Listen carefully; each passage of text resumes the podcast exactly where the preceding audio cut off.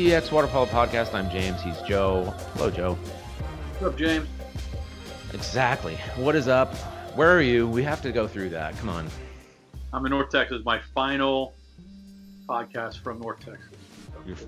Ever? You think? Oh, what if we meet up there, like at a tournament? We're gonna do a podcast. We have to do that in Just person. like a podcast from San Antonio, yeah, before, and from California. Okay. That, but this is going to be my last one. That's going to be in North Texas. So Fair enough. Uh, next week I will be in San Antonio for sure. So Okay. Um, I forgot to ask you off the air what what's up with your house, so I'll, I'll ask you that when we're done here. I'm now you've got me curious. Um, this is our 52nd episode, and I, I wanted to bring up one thing about scheduling before we start to get into some content, which is we're gonna take a break, man. like we've been doing this for nonstop for a year essentially, um, and it is the dog days of summer, and that's my way of putting it. I don't know if other people agree. we'll take a break because James is going on vacation. Well, that's for sure. I mean, I'm not going to deny that. My wife's turning 50, so she's dragging me all over the place. I mean, I, of course, I'm making fun, but we're going to very nice places for her birthday and visiting with her in-laws up in Delaware and all that kind of stuff. But uh, it, it still would be possible to do the podcast even when I'm on the road, but I don't want to. So if you want to, hey, Joe, if you want to do it by yourself, that's fine. I, I don't have a problem with that. but we're going to take a break. I, I think we I think we deserve it. It's this week and next week, right? And then you're going to take a break. I'm leaving the 25th, so we'll do right. So this week, next week, yes, that's I, I misunderstood what you meant, but yeah, 21st will be the last one for a while. But it also makes sense. It's like 52 weeks. It's essentially a full year, and then we can start season two when we get back. So and hopefully there'll be some other news to talk about as well. All right, so uh, upcoming. So tonight's town hall is not going to take place, but what's going on? Well, what, what what's going on tonight? and uh, what's going on for the rest of the month with regard to coaches to coaches and the town hall and all of the things that you're involved Yeah, with. we want a town hall uh, uh, this week. We do have coach to coaches this Thursday at 12:30 with Sean Flood. We have, and then we'll have two more coach to coaches after that through the end of July, and then we're pushing off the town halls for one week.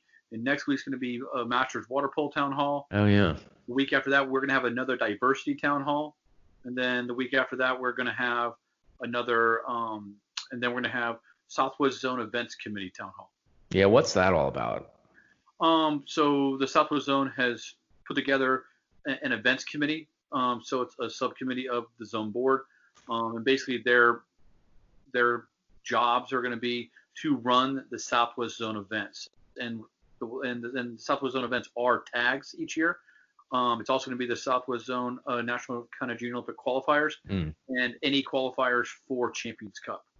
So, and those are going to be run by the Southwest Zone uh, Events Committee moving forward. So. Is an events committee a common occurrence across zones, or is this a fairly unique thing to Texas or to Southwest rather? Um, I think it's a unique thing to the Southwest Zone. Okay.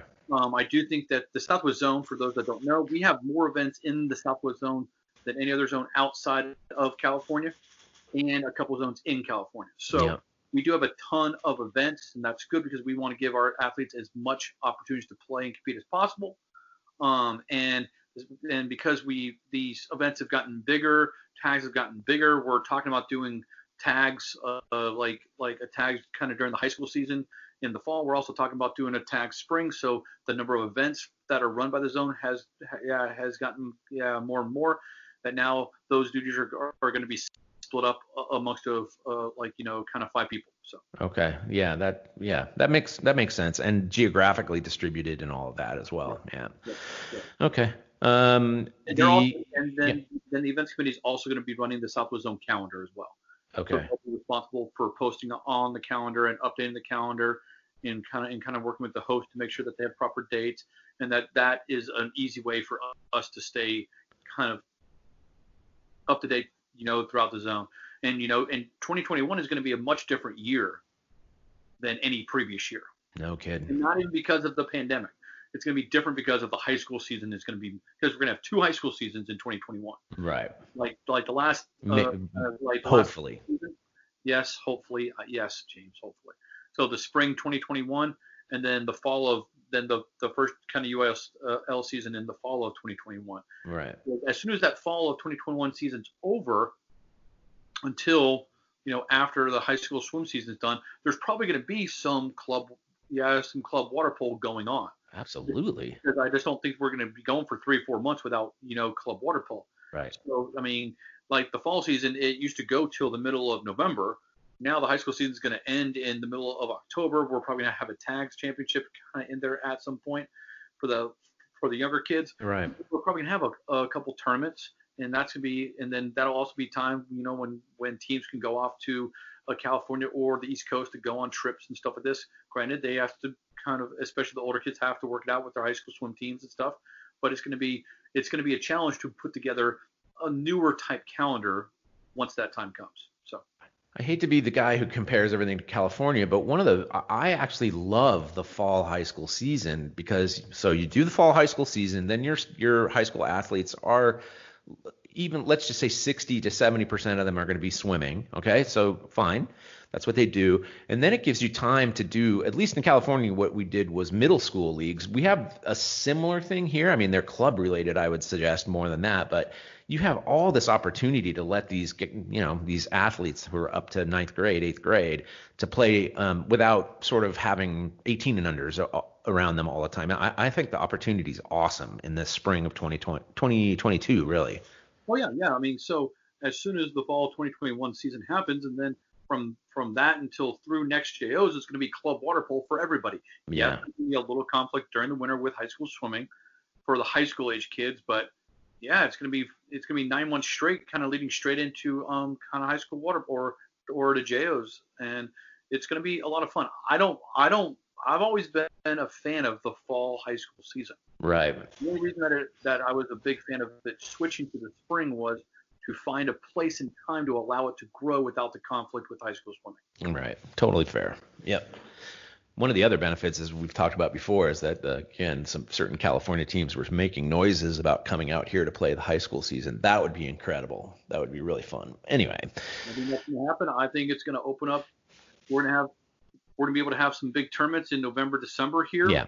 So, um, and teams are going to be coming out here, whether it's high school teams or or club teams, and it's just to open up opportunities. Yep.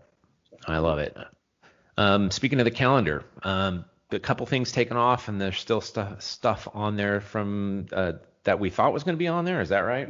So um, the calendar, um, the Dallas Summer Classic has been canceled, um, and and the um, Zilla Beach tournament has been canceled as well. Yeah, bummer. Um, there, it's not that they've been canceled because of lack of interest. It's just they're not going to be able to have facilities. Right. And just because of the current situation in Texas, that they just don't feel comfortable moving forward. Yeah. Um, what is still on the calendar is the Welcome to Texas Shootout, which is still in San Antonio over Labor Day weekend. So I think that's the next kind of major kind of weekend tournament that's on the calendar. So we're going to do everything in our power to have that tournament. What do you know about the? Is it is it a local facility issue more than anything? What I mean is that there are there are likely to be rules associated with how that competition takes place. Do we know anything about what that might look like in San Antonio? Not right now. I mean, okay. Yeah, there's going to be a, a lot of rules, and it's it's it's one of those things where is the uh, is the local kind of environment going to let those type of competitions happen? Right. Um, and then also, are teams going to be comfortable going to those events? Exactly. We can have a tournament, but if no teams want to go, then we can't have a tournament. Right. So we're again, we're going to do everything in our power to have that tournament. Um, and uh, but then you know, kind of, kind of once we're there, yes, there's going to probably have to be social distancing guidelines. You know, right. it was a coach actually asked me. It was kind of it's kind of curious. What are we going to do after games are over? I know, no shaking hands. Or is it just gonna be waving? Is it just kind of doing a cheer? It's it's you know? Premier League where they do the uh, forearm bump, you know. Or like you know the kids on the bench. Yeah, exactly. They're sitting right next to one another. So are they like? Do we need to put them in the water? But like yeah. in the water behind the goal line, is that going to work? But then they're but then they're like two inches kind of kind of from each other. Yeah. So I mean, I mean it's I mean it's an interesting these are interesting uh, topics that we were with that we will have answers for here kind of soon, and hopefully we'll be able to have that event. The the whole thing is so weird because we've been practicing since May 18, and we've had um, and done a, a lot of work. Actually, it's been really productive. But we've never allowed for, um, you know, with rare exceptions, we've never allowed people to get within two meters of one another in or out of the pool. And so the whole idea of playing water polo, where you know physical contact, right? It's just so foreign to me right now. I, I I'm I can't wait, but I'm also um, interested in how those rules will be interpreted. Yeah, it's gonna be interesting, and I mean, and the UIL this week is actually they allowed their like their summer camp training to allow offense first defense. So isn't that amazing? Yeah, I know. it's uh, it's definitely different. So and I, and I don't know how that's going and how I, I don't know if the different school districts are doing that or coaches are taking kind of like like advantage of it. But you know, I mean, we do have an upcoming football season, so it could it could simply be like a, a little test to see if it's going to work for the upcoming football season. No kidding. There, how much more intimate can you get? You're like whacking each other, you know, face to face and screaming and yelling and spitting and oh boy, yeah, we'll see how that goes. Yeah, I mean, yeah, it's it's it's it's going to be kind of kind of interesting, you know. I mean, like baseball, I understand there is a bit of a social distancing to it. Yeah. Basketball, yeah, yeah. like yeah. you know, they have their bubble for the NBA, you know, so yeah. um, and that's very very controlled. But you can't really do that for the NFL because there's so many uh, more people on like like on the teams and it's just there's it's going to be interesting. Yeah. I'm very curious if we're going to have high school football this uh like this fall. I hope we do. I yeah. do. I hope we do. I hope kids can go back to school. Um, but I think that it's it's the responsibility of the leaderships in place to do what's going to be in the best interest of the athletes, their families, their coaches, their staff, the like the teachers, and you know, just be responsible. So. Yeah. All right. Well, we'll come back with a little bit more. All of TX Water Polo is brought to you advertising free, and we'd like to keep it that way. So we're asking for your help. Show your support by going to txwaterpolo.com forward slash give so we can keep covering the sport we love in the Lone Star State.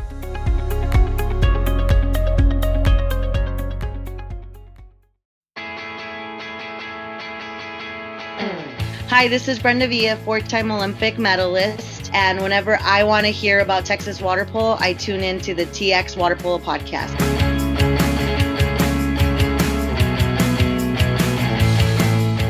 James and Joe back with you. Um, hey, Joe, you were on a podcast last week in, in Missouri. In case anybody, I, I, think we linked to it. Actually, we did. We posted it on the website, so go check that out. But uh, um, Mike, you didn't even mention our podcast once. Come on, man.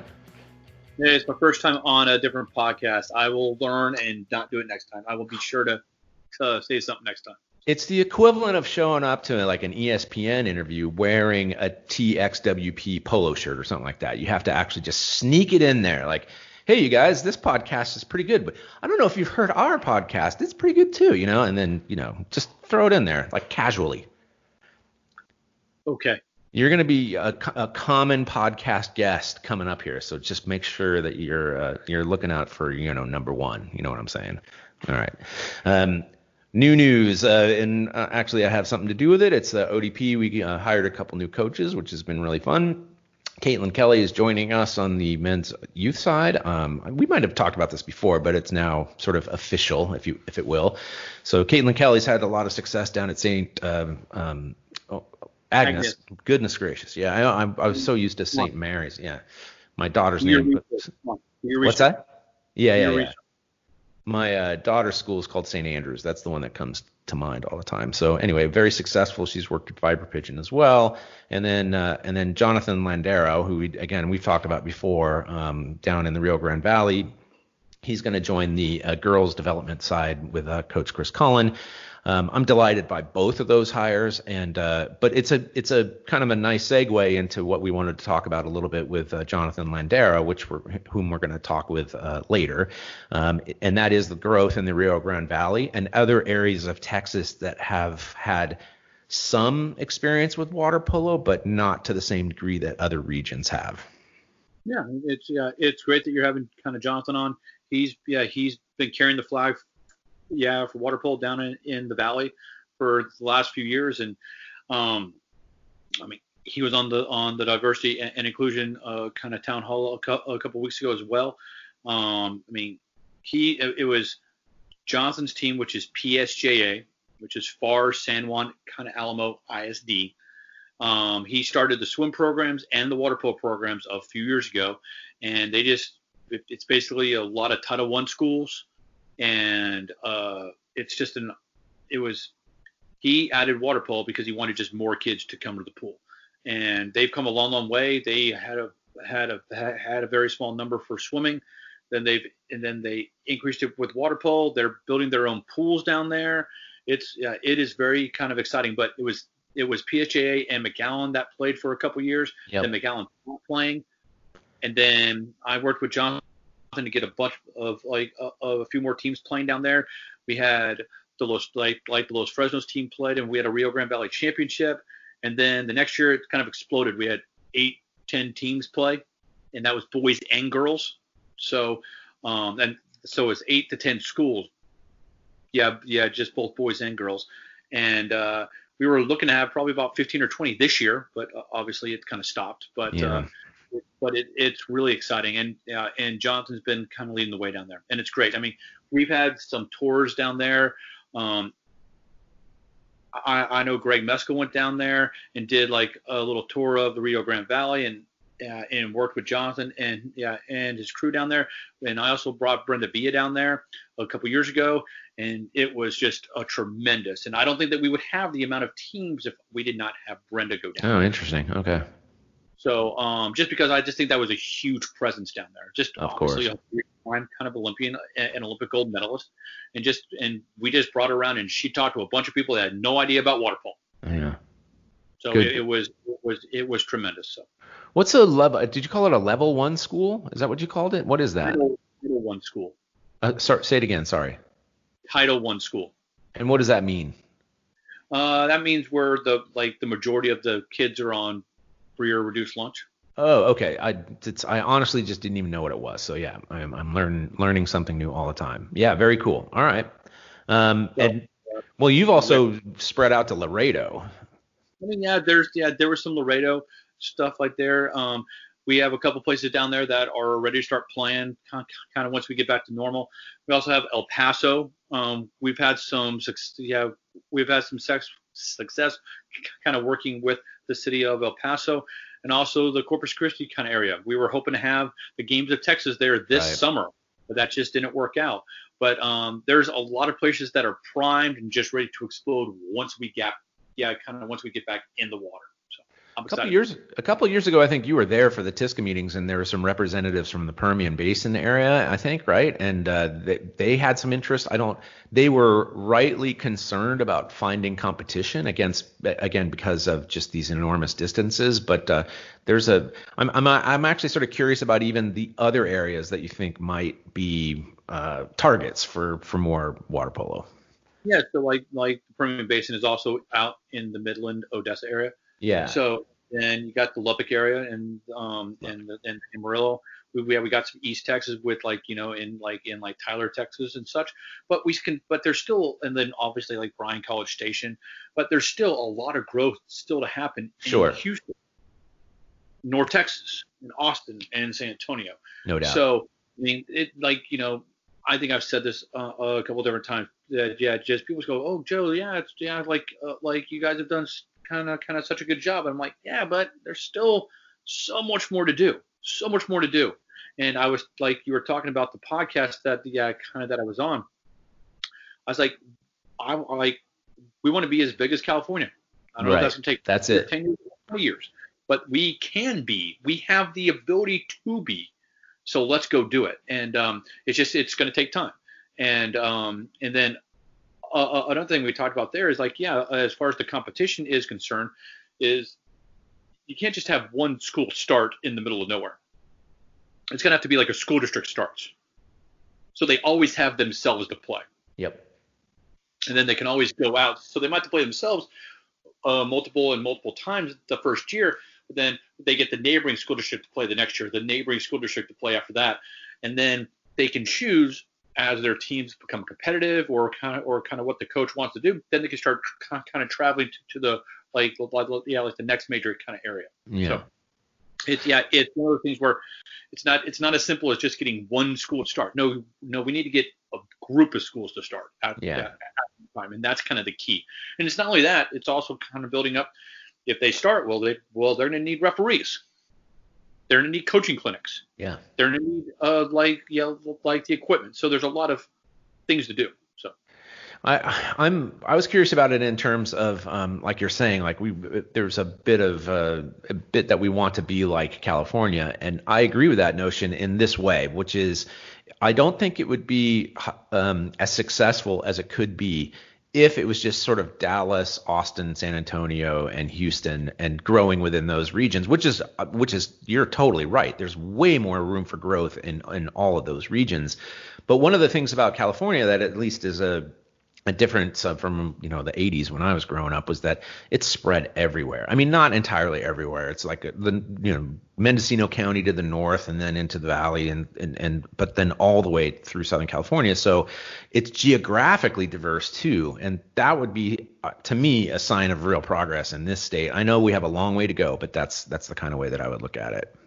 Yeah, yeah, uh, uh, yeah. Just said we, yeah. Just our goal is to get as many schools playing as possible. And then because schools are playing, then they're going to want to play outside yeah. like season. So then that's going to be the increase in clubs, and then the kids, and then the and then the overall level of play is going to increase each year, each year, each year. So it's not going to be an overnight thing. It's not going to just kind of blow up, and then we're going to have you know kind of five or kind of high schools and a hundred different clubs playing in Texas kind of right away.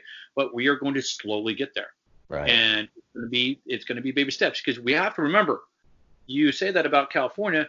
California just it's been a sanctioned sport in California since 1960, so it's 60 years. 58, I think. Yeah, and they did not even have women's added until the mid 90s. 96. So I mean, this is I mean, there's still a lot of growth even in yeah even in California. So um yeah, it happened. So we have a ton of growth here. Um, like the opportunity are there. We have people that want to do it. It's just you know everybody's in a holding pattern right now. Yeah, this pandemic thing, man, that is changing everything. I have it in our notes that we're supposed to talk about that, but I mean, it's the it it's just it affects everything. Like all of this is speculation, and it's good speculation. It's we want to hit the ground running when stuff reopens, but boy, we are really uh, stifled for the at least for the time being.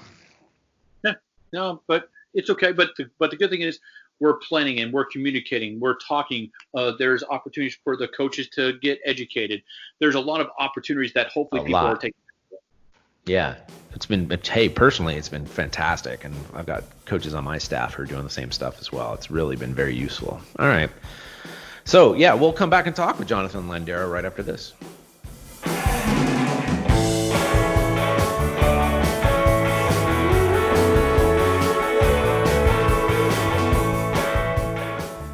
Hi, this is Natalie Benson, and you are listening to a podcast about water polo in Texas.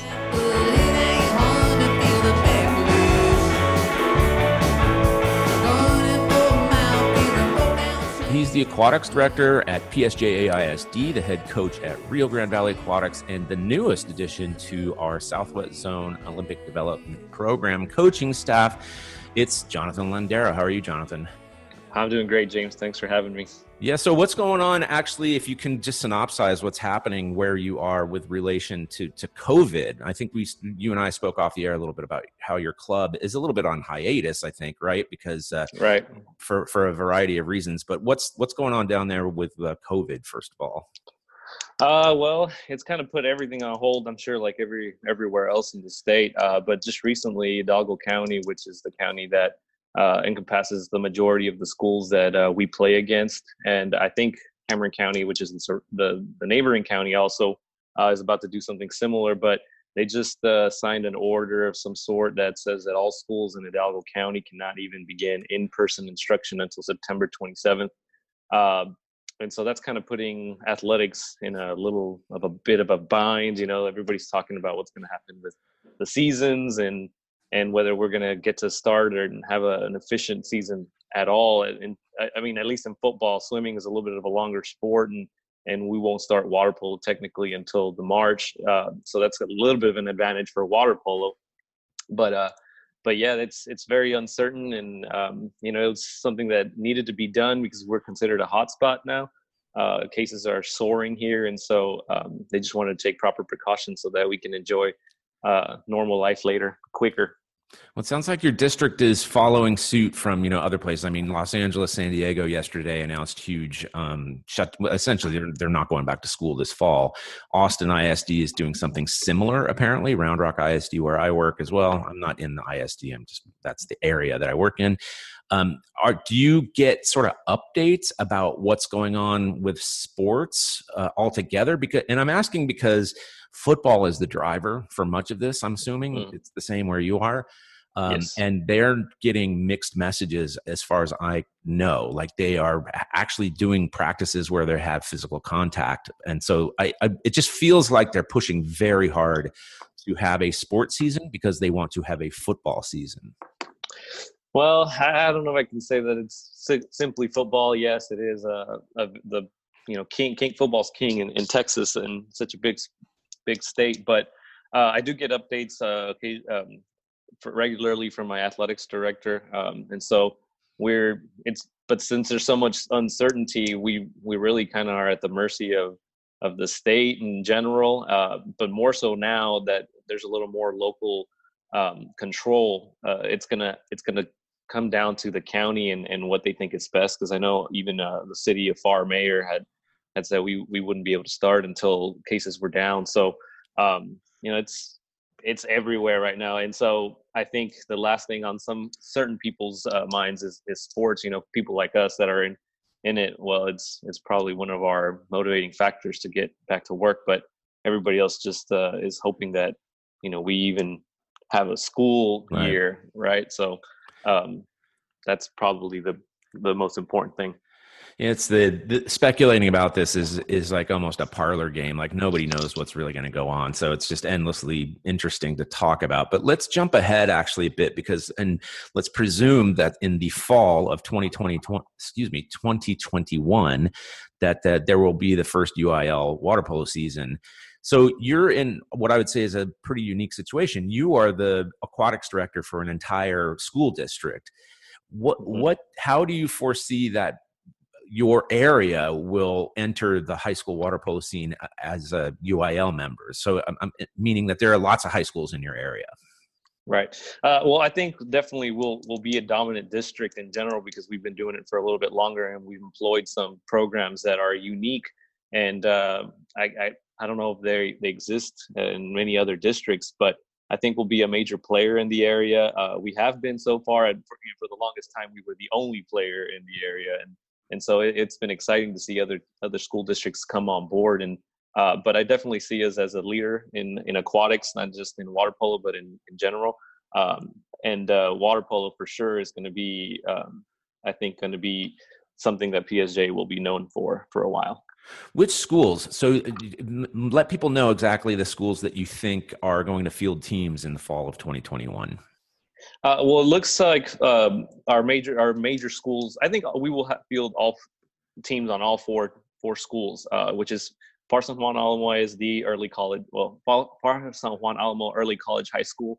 Uh, that's the first school in the of the ISD, and then they added on uh, PSJ North Early College High School, and then PSJ Memorial Early College High School, and then PSJ Southwest Early College High School. So PSJ uh, North and PSJ Southwest are in Pharr. Uh, High is in San Juan, and then PSJ Memorial is in Alamo. So it's a tri-city area, three towns that uh, you know encompass the whole district. Got it. And and uh, I know that um, I know that a, they a couple of them have already played. They've already been members of the TISCA West region in the past, and so th- this is Southwest in particular. I remember from a couple years ago, um, mm-hmm. and have uh, so anyway. They're they're all queued up to go in 2021. It was just it's curious to me because I admit I've never been down there. and by the way, there are plans for that to change, but and so I'll meet you down there at some point. I'll, you'll, I'll you'll, t- you'll know first. I'll have some tacos ready for you, man. Okay, yeah, that's the last thing I need is delicious tacos. Um, yeah, so uh, th- that's going to happen. But but I'm you know I'm obviously fascinated by the area and that you've uh, been a bit of the Pied Piper down there, getting things up and running. So how did you get started in aquatics? Well, in aquatics, um, I didn't get started until my freshman year in high school, actually. Um, but uh, as a, as a swimmer, and that's because I got hurt in football. And um, you know, I was five Good. six, 120 pounds, and I thought I was going to go to the NFL, right? So, so like uh, like a lot of kids in the valley, actually. But um, but I got hurt, and so the doctor said I couldn't do uh, contact sports for Oh, like wow. a year or two, and and suggested that I get into swimming because it would actually strengthen my back, which is what I hurt. And um, it, it was a very small team. It was like four of us, five of us, and we got I got into it, and uh, and from there on, you know, I was uh, I was more of a team sport guy, so I, wasn't quickly turned on to swimming, but it's something that I kind of excelled on, so I stuck with it. And uh, and then from then on, um, I went on to actually got a, a small a partial scholarship to swim in college, and that's how I kind of came into contact with water polo because Lindenwood University in, in St. Charles um, had a had a big uh, push for club water polo, and so that's how I I came into contact with it. My my my stay at Lindenwood wasn't very long. Um, you know, I came up with with some uh, some financial hardships through uh, family stuff, and and so I ended up coming back to Texas and finishing off at, at Texas State, where they also kind of had a club. And um, I got into some different things, and I was kind of sick of of aquatics uh, doing aquatics for a while, so I didn't pursue it a whole lot. But um, but uh, that's that's been my that was my association with swimming and and and, the, and water polo in general. But when I learned about water polo, it was a game changer because I was really into team sports and I was I was pretty into swimming, and so it just kind of blew my mind. When you were at Lindenwood, was that a uh, a student coached team then? Because since then they had hired you know some fairly well known St. Louis area coaches to to coach. I don't I don't know what the status was when when you were there. Um, it, I, I didn't participate in it, so I Mhm. don't I don't remember exactly what it was, but But you were exposed um, to it. yeah, the coach uh, Craig Penrose uh, pushed it a lot, which was the swim coach, and he said, you know, you Got can do water polo in the off season, and uh, and they were really pushing for it. And I know there's a lot of uh, international uh, students there. Uh, Exactly. in ge- in general, Lindenwood had a lot of international students, and so in on the swim team, there's a lot of uh, South American uh, student athletes, and I know there's a lot of uh, uh, Spanish athletes as well.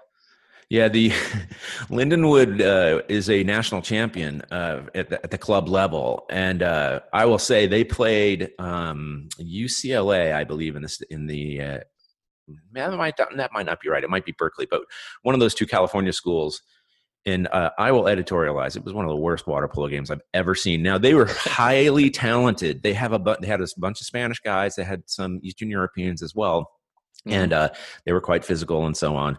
But oh man, the quality of that game was terrible.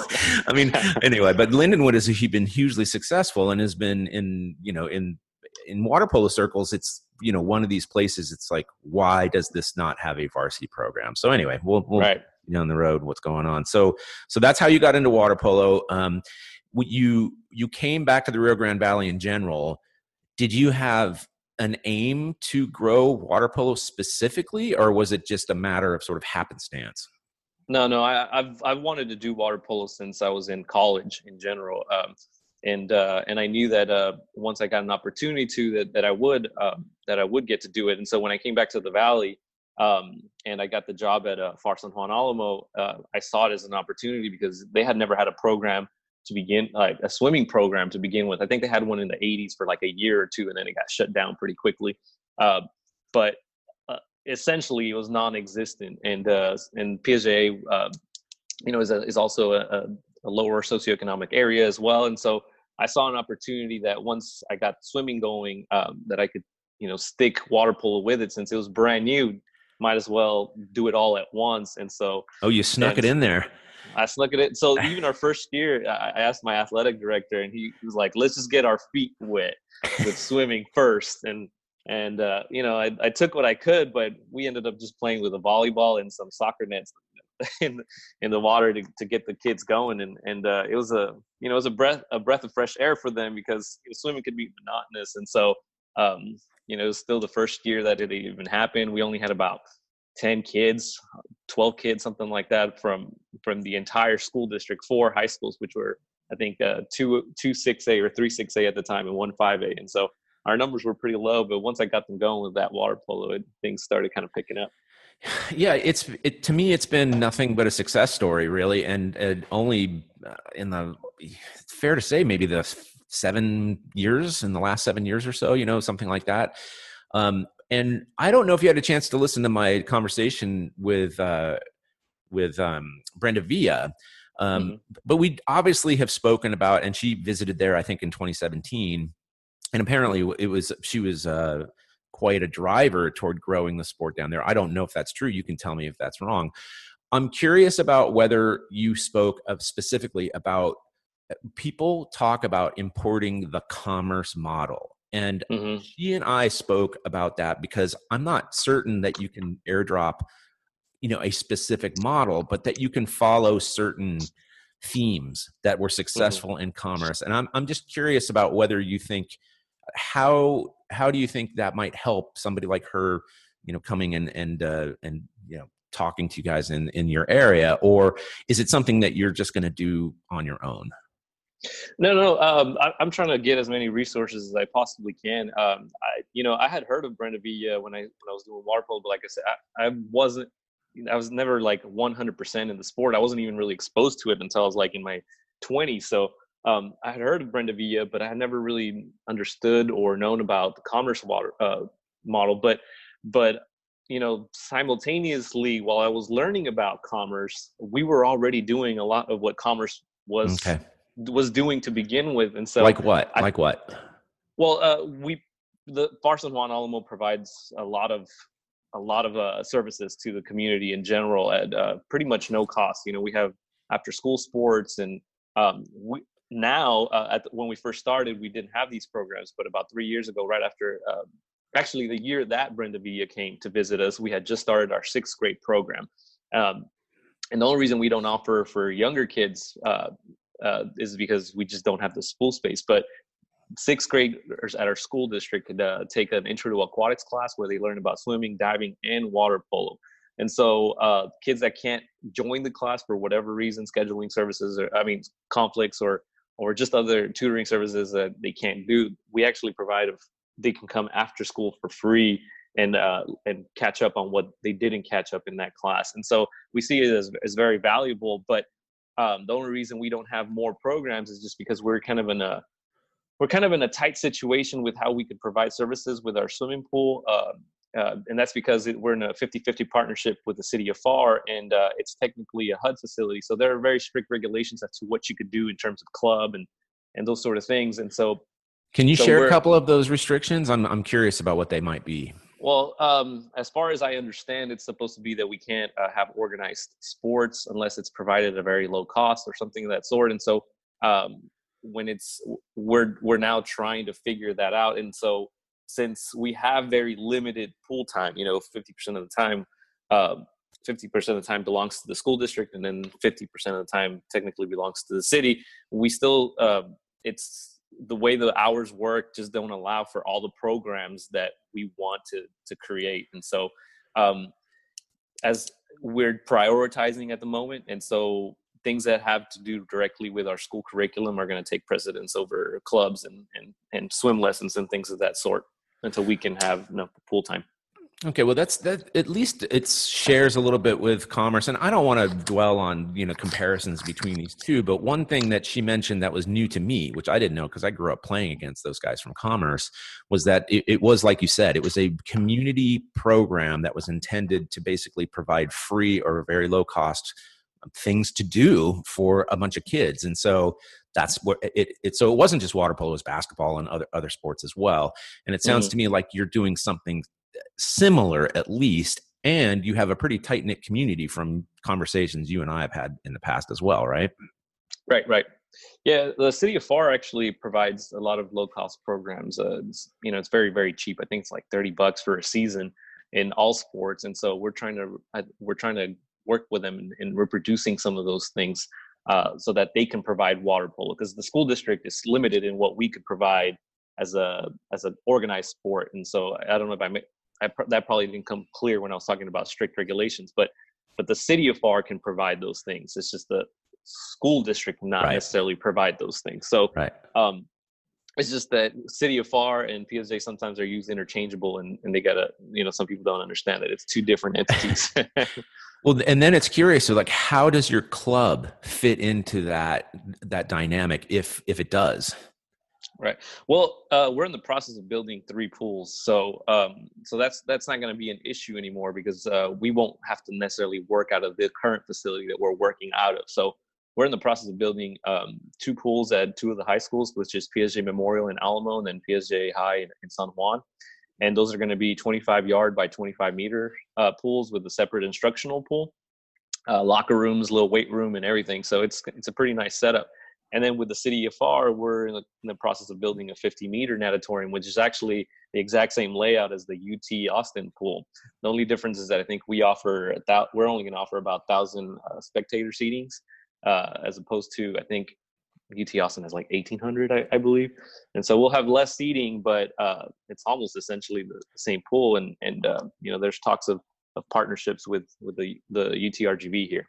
Wow. Okay. So um, that I, I, was shaking my head. Nobody can see that, but it was like I'm hoping that the city of Round Rock is listening to this because we can't get a single pool built, and you've got three or four basically coming up. So I'm I'm I'm jealous. Maybe I'll be moving. Yeah, yeah, um, we're we're we're super excited, and actually talked to David Hanson about it when we when we're that's right. water polo and, and that. David Hanson's a I don't think he's any longer. I coached his son, and he's now uh, graduated. But uh, he was a member of the board of the the Round Rock High School water polo boosters. Yeah, so he and, and an attorney. So he sort of is interested in growth of the pool in Round Rock in particular. Helped put that on the on the the ballot. Um, mm-hmm. But that's a little too inside baseball. That's just my own personal problem. uh, so uh, let's move on because uh, you were a part of the diversity panel that was hosted by USA Water Polo. Oh mm. gosh, feels like a lifetime ago. I mean, things are flying by so much. Um, mm. and uh, I thought you said some really interesting things because there it was a pretty wide ranging um, conversation. I'm wondering, given what's going on everywhere, if you have sort of general thoughts about what role sports and what role water polo can play in ch- making things change, or even just about what is it that you would want to share about how the sport can grow in the state of Texas. And that means all communities, you know, not just Hispanic ones, but just everywhere. If you have an opinion on this. Yeah. Uh, well, I think sports are going to be very it's going to be very interesting to see how it plays out. First of all, with COVID, right, and and uh, and what's what's going to happen in the future if we have to get a vaccine or whatever it is that they're talking about, so that we can go back to normal. And uh, but I think that uh, during this this Corona time, where this Black Lives Matter movement really kind of took off, it's opened up the door for a lot of conversations, right? And that I think that was kind of the the the catalyst for this water this podcast or the diversity panel that that we had not too long ago. And and it was very interesting to to hear because uh, you know I had never even really thought about organizations that um, that promote aquatics in in uh, in in minority you know communities right? And so I looked it up and and uh, pr- previously to to our podcast but I looked it up and I saw that there was essentially no organizations that that uh, kind of cater to the Hispanic or the Latino X, uh, the Latin Latinx community, and so so I I feel like this movement is going to help grow the sport of water polo in Texas in general, you know, inadvertently, because it's going to be more inclusive, right? I think uh, I think part of the barriers that that uh, that exist in in um, in you know in in per, people of colors communities have to do with access have to do with self you know with identity and uh, and all those things. And so aquatics in, in general has been traditionally uh, you know white. So so i think the fact that it's going to be more inclusive is going to help grow the sport inadvertently right? It, it's not necessarily uh, only because we got to grow water polo for the sake of water polo, but because of this cultural kind of revolution, uh, all things that used to be kind of exclusive to to uh, the the white community are going to include of those. And if you really think about it, uh, you know, Texas in in general is is got a, a large population of Latinx uh, residents, right? And and uh, those are actually the only ones that that they can count. so so I think I think it's it's going to be interesting to to see that this sport grow in in the community because you know um, I think it's going to be first of all Texas is super hot and um, contact sports are going to be questionable in the time of COVID and even though water polo is a contact sport you know you're splashing around and and treated water that kills pretty much everything, right? So, uh, I mean, of course, not everything, but it, a lot of, of the a large part of, of what can get you sick. And so, I think it's going to it's going to be water in general and aquatics are going to benefit from from this kind of situation as as, as rough as that sounds. Um, but I think just being inclusive of the population is, will really help it grow because if if um, if people feel like they're welcomed at a in a sport uh, that is interesting, but maybe not for you because you don't match the you know the demographics of the, the traditional demographics of the sport, it'll definitely um, it'll definitely grow organically. I feel. Yeah, the and you know you and I have had a, a, relationship for a while, meaning that I was the zone chair for well, it's not the zone chair, but the West Region chair for a while, and also head coach at Round Rock, where we were hosting state champ or regional championships and such. And mm-hmm. you conveyed to me at one point, I don't know if uh, if this is something that you wanted to share, but something that was I, I feel a lot of times that I'm pretty clueless about this stuff. I just feel like people in general are you know, generally speaking, pretty fair. But apparently, you know, during games that you were playing and succeeding when you were coming up to Round Rock, people were saying things that were just not very kind, and you know, that were sort of racially specific or or ethnically specific. And and so you opened my eyes to that a little bit, and I, I was actually I got mad because I I didn't even think about it, but it, you know, then if we had hosted it the next year, then it would have been really clear that we would have started booting people out of our facility for that kind of thing. So yeah, yeah. opened my eyes about that, but that it, that's does not sound to me like that was a unique experience for you and your team. Like, and it, it doesn't. Yeah, just tell me more about that.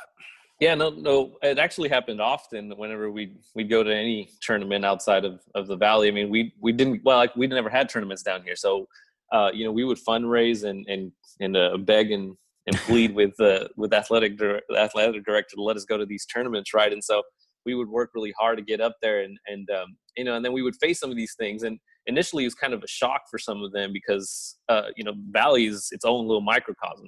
We're 99 probably 99.9 percent hispanic. So they don't experience racism the way uh, other people experience it until they get out right? And some of these kids never get out of their hometown you know uh, I was just talking to one of my my former uh, players that is now uh, becoming a water polo ref, that he told me, you know, I had never even been out of of our town until you took us on that water polo tournament to to Round Rock, and you know, it it's it's it really affirmed the reasons why I was down here and the things that I was doing.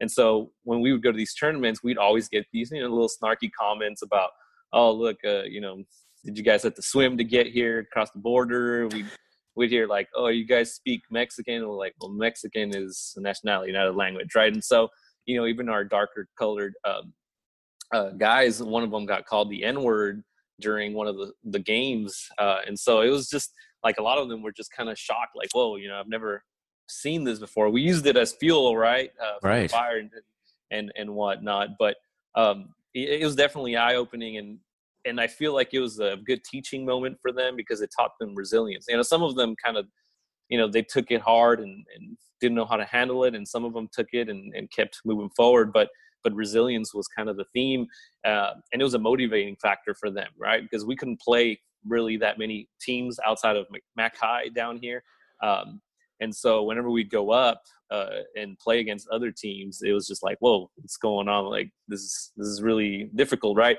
and anytime that things you know water polo is a an aggressive sport. So sometimes things get a little, you know, you get a little chippy or whatever.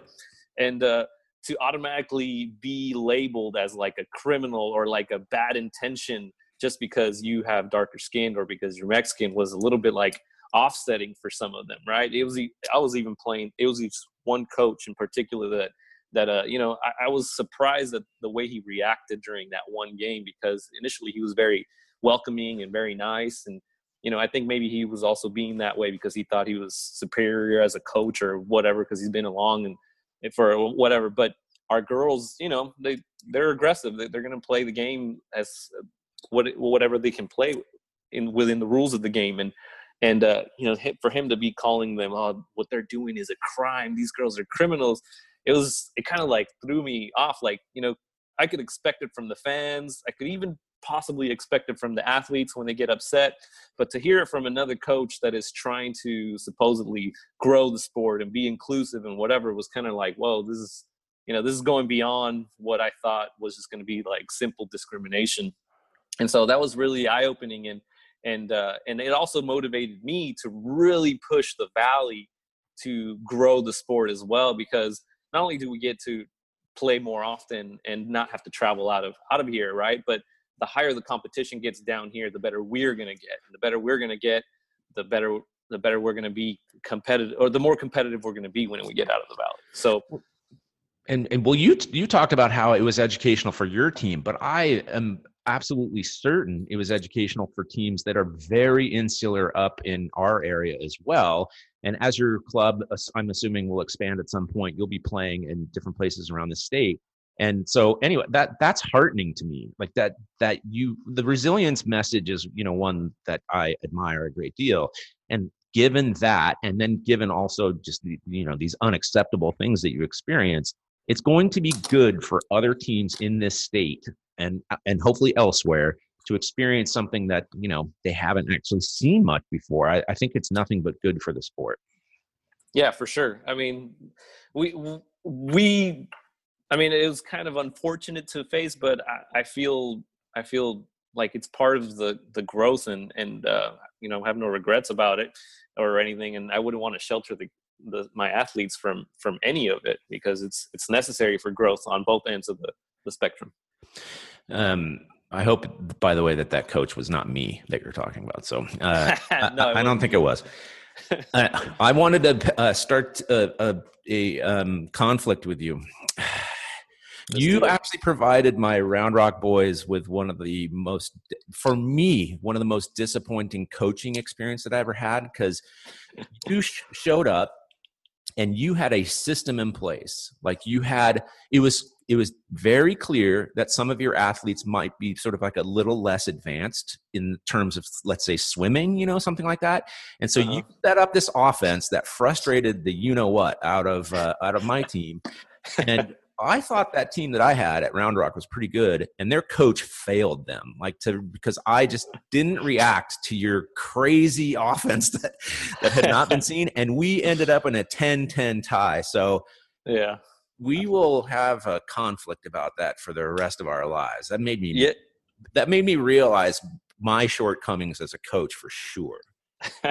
well, and I remember that game specifically because um, because I was really upset that we didn't get the win because uh, you actually set up your offense on the like last three seconds of the game because we were up 10-9 and you set it up in a way that you know we're still pretty new so the kids didn't know how to react to your set plays and that ball just kind of rolled into the goal. It wasn't even like a good shot. It got like I think I think it got like blocked along the way, and it just kind of rolled right in. Man, there's we had I think we had like four seconds left after that, and we just didn't. And we missed the shot or something like that. I can't remember, but it was it was a really exciting game. Well, I'm glad that worked because that's the exact play that I called was to have it roll over the line very, very slowly. Um, so shows you my genius of coaching. Well, I, I, uh, it was a, such a memorable thing because, of course, I wanted to win that game. No, you know, neither one of us wanted to lose that game. But it is memorable because it was so cool to have this team come up and and just show us something completely different. And and it's really fun because I've been around the game for quite a while and at fairly high levels. Is that when coaches can be creative in order to take advantage of their strengths and and sometimes hide their weaknesses, it's really fun to watch. So I learned a lot from that, but I still, you know, I'm still mad. we can rematch anytime. I know someday, someday. If I ever were coaching high school again, I would absolutely do that. Yeah. Yeah, no, that was that was fun. That was fun. Well, Jonathan, I do very much appreciate your time, and uh, we'll talk to you again soon. All right, James. Thanks for having us. Okay, that was a conversation with Jonathan Landera from the Rio Grande Valley. Um, a couple other things just to talk about before we get out of here. What's on your calendar, Joe? Yeah, we got the Texas Coaches to Coaches this upcoming Thursday at 12:30 with Sean Flood. Then next week we will resume the town hall meetings on Tuesdays at at, at 6:30. Then of course the Coaches to Coaches at 12:30 through the end of the month. So. And what else, Joe? What are you doing yourself? Oh, well, I'm also on the Spin Lob podcast for next week. How So is it that you get all those gigs? How does that work? Uh, I'm. I guess I'm the analyst, James, Mr. Personality, you know? Yeah. and you're just the play-by-play guy. So sorry. I'm I'm two podcasts behind you now, man. Like, although we both spoke with Mescal back in the uh, what was that called? The Spin Lob two? No, uh, Skip Shot. Skip Shot. Anyway. All right. Well, good. Yeah. And once again, make sure that you mention the show when you're on there. Okay. Um, will do that- that. All right. Thank uh, thank you, Joe, and good luck with your move once again. All right. Yeah, sounds good. I'll talk to you from, from San Antonio next week. Okay, one more week. Um, thanks again to Jonathan Landera. Thank you for listening and telling a friend about the TX Water Polo podcast. And special thanks to our fabulous donors who keep us doing what we're doing. And uh, if you want to contribute, go to txwaterpolo.com forward slash give. And until next week, so long from Austin.